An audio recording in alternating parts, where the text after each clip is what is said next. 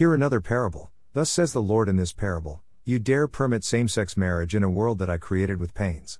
You challenge me to a battle at the Holy Spirit era in which all world leaders are supposed to rule over men with the consciousness of the Holy Spirit.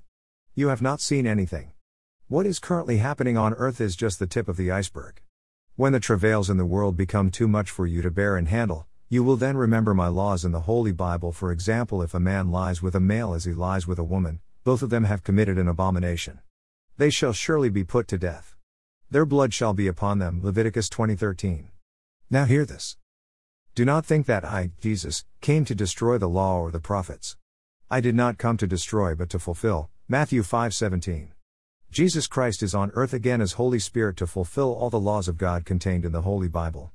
Those who call themselves world leaders, and who think they know more than God, yet know nothing, will taste the wrath of God at this time of trouble. Humanity, please take note of this.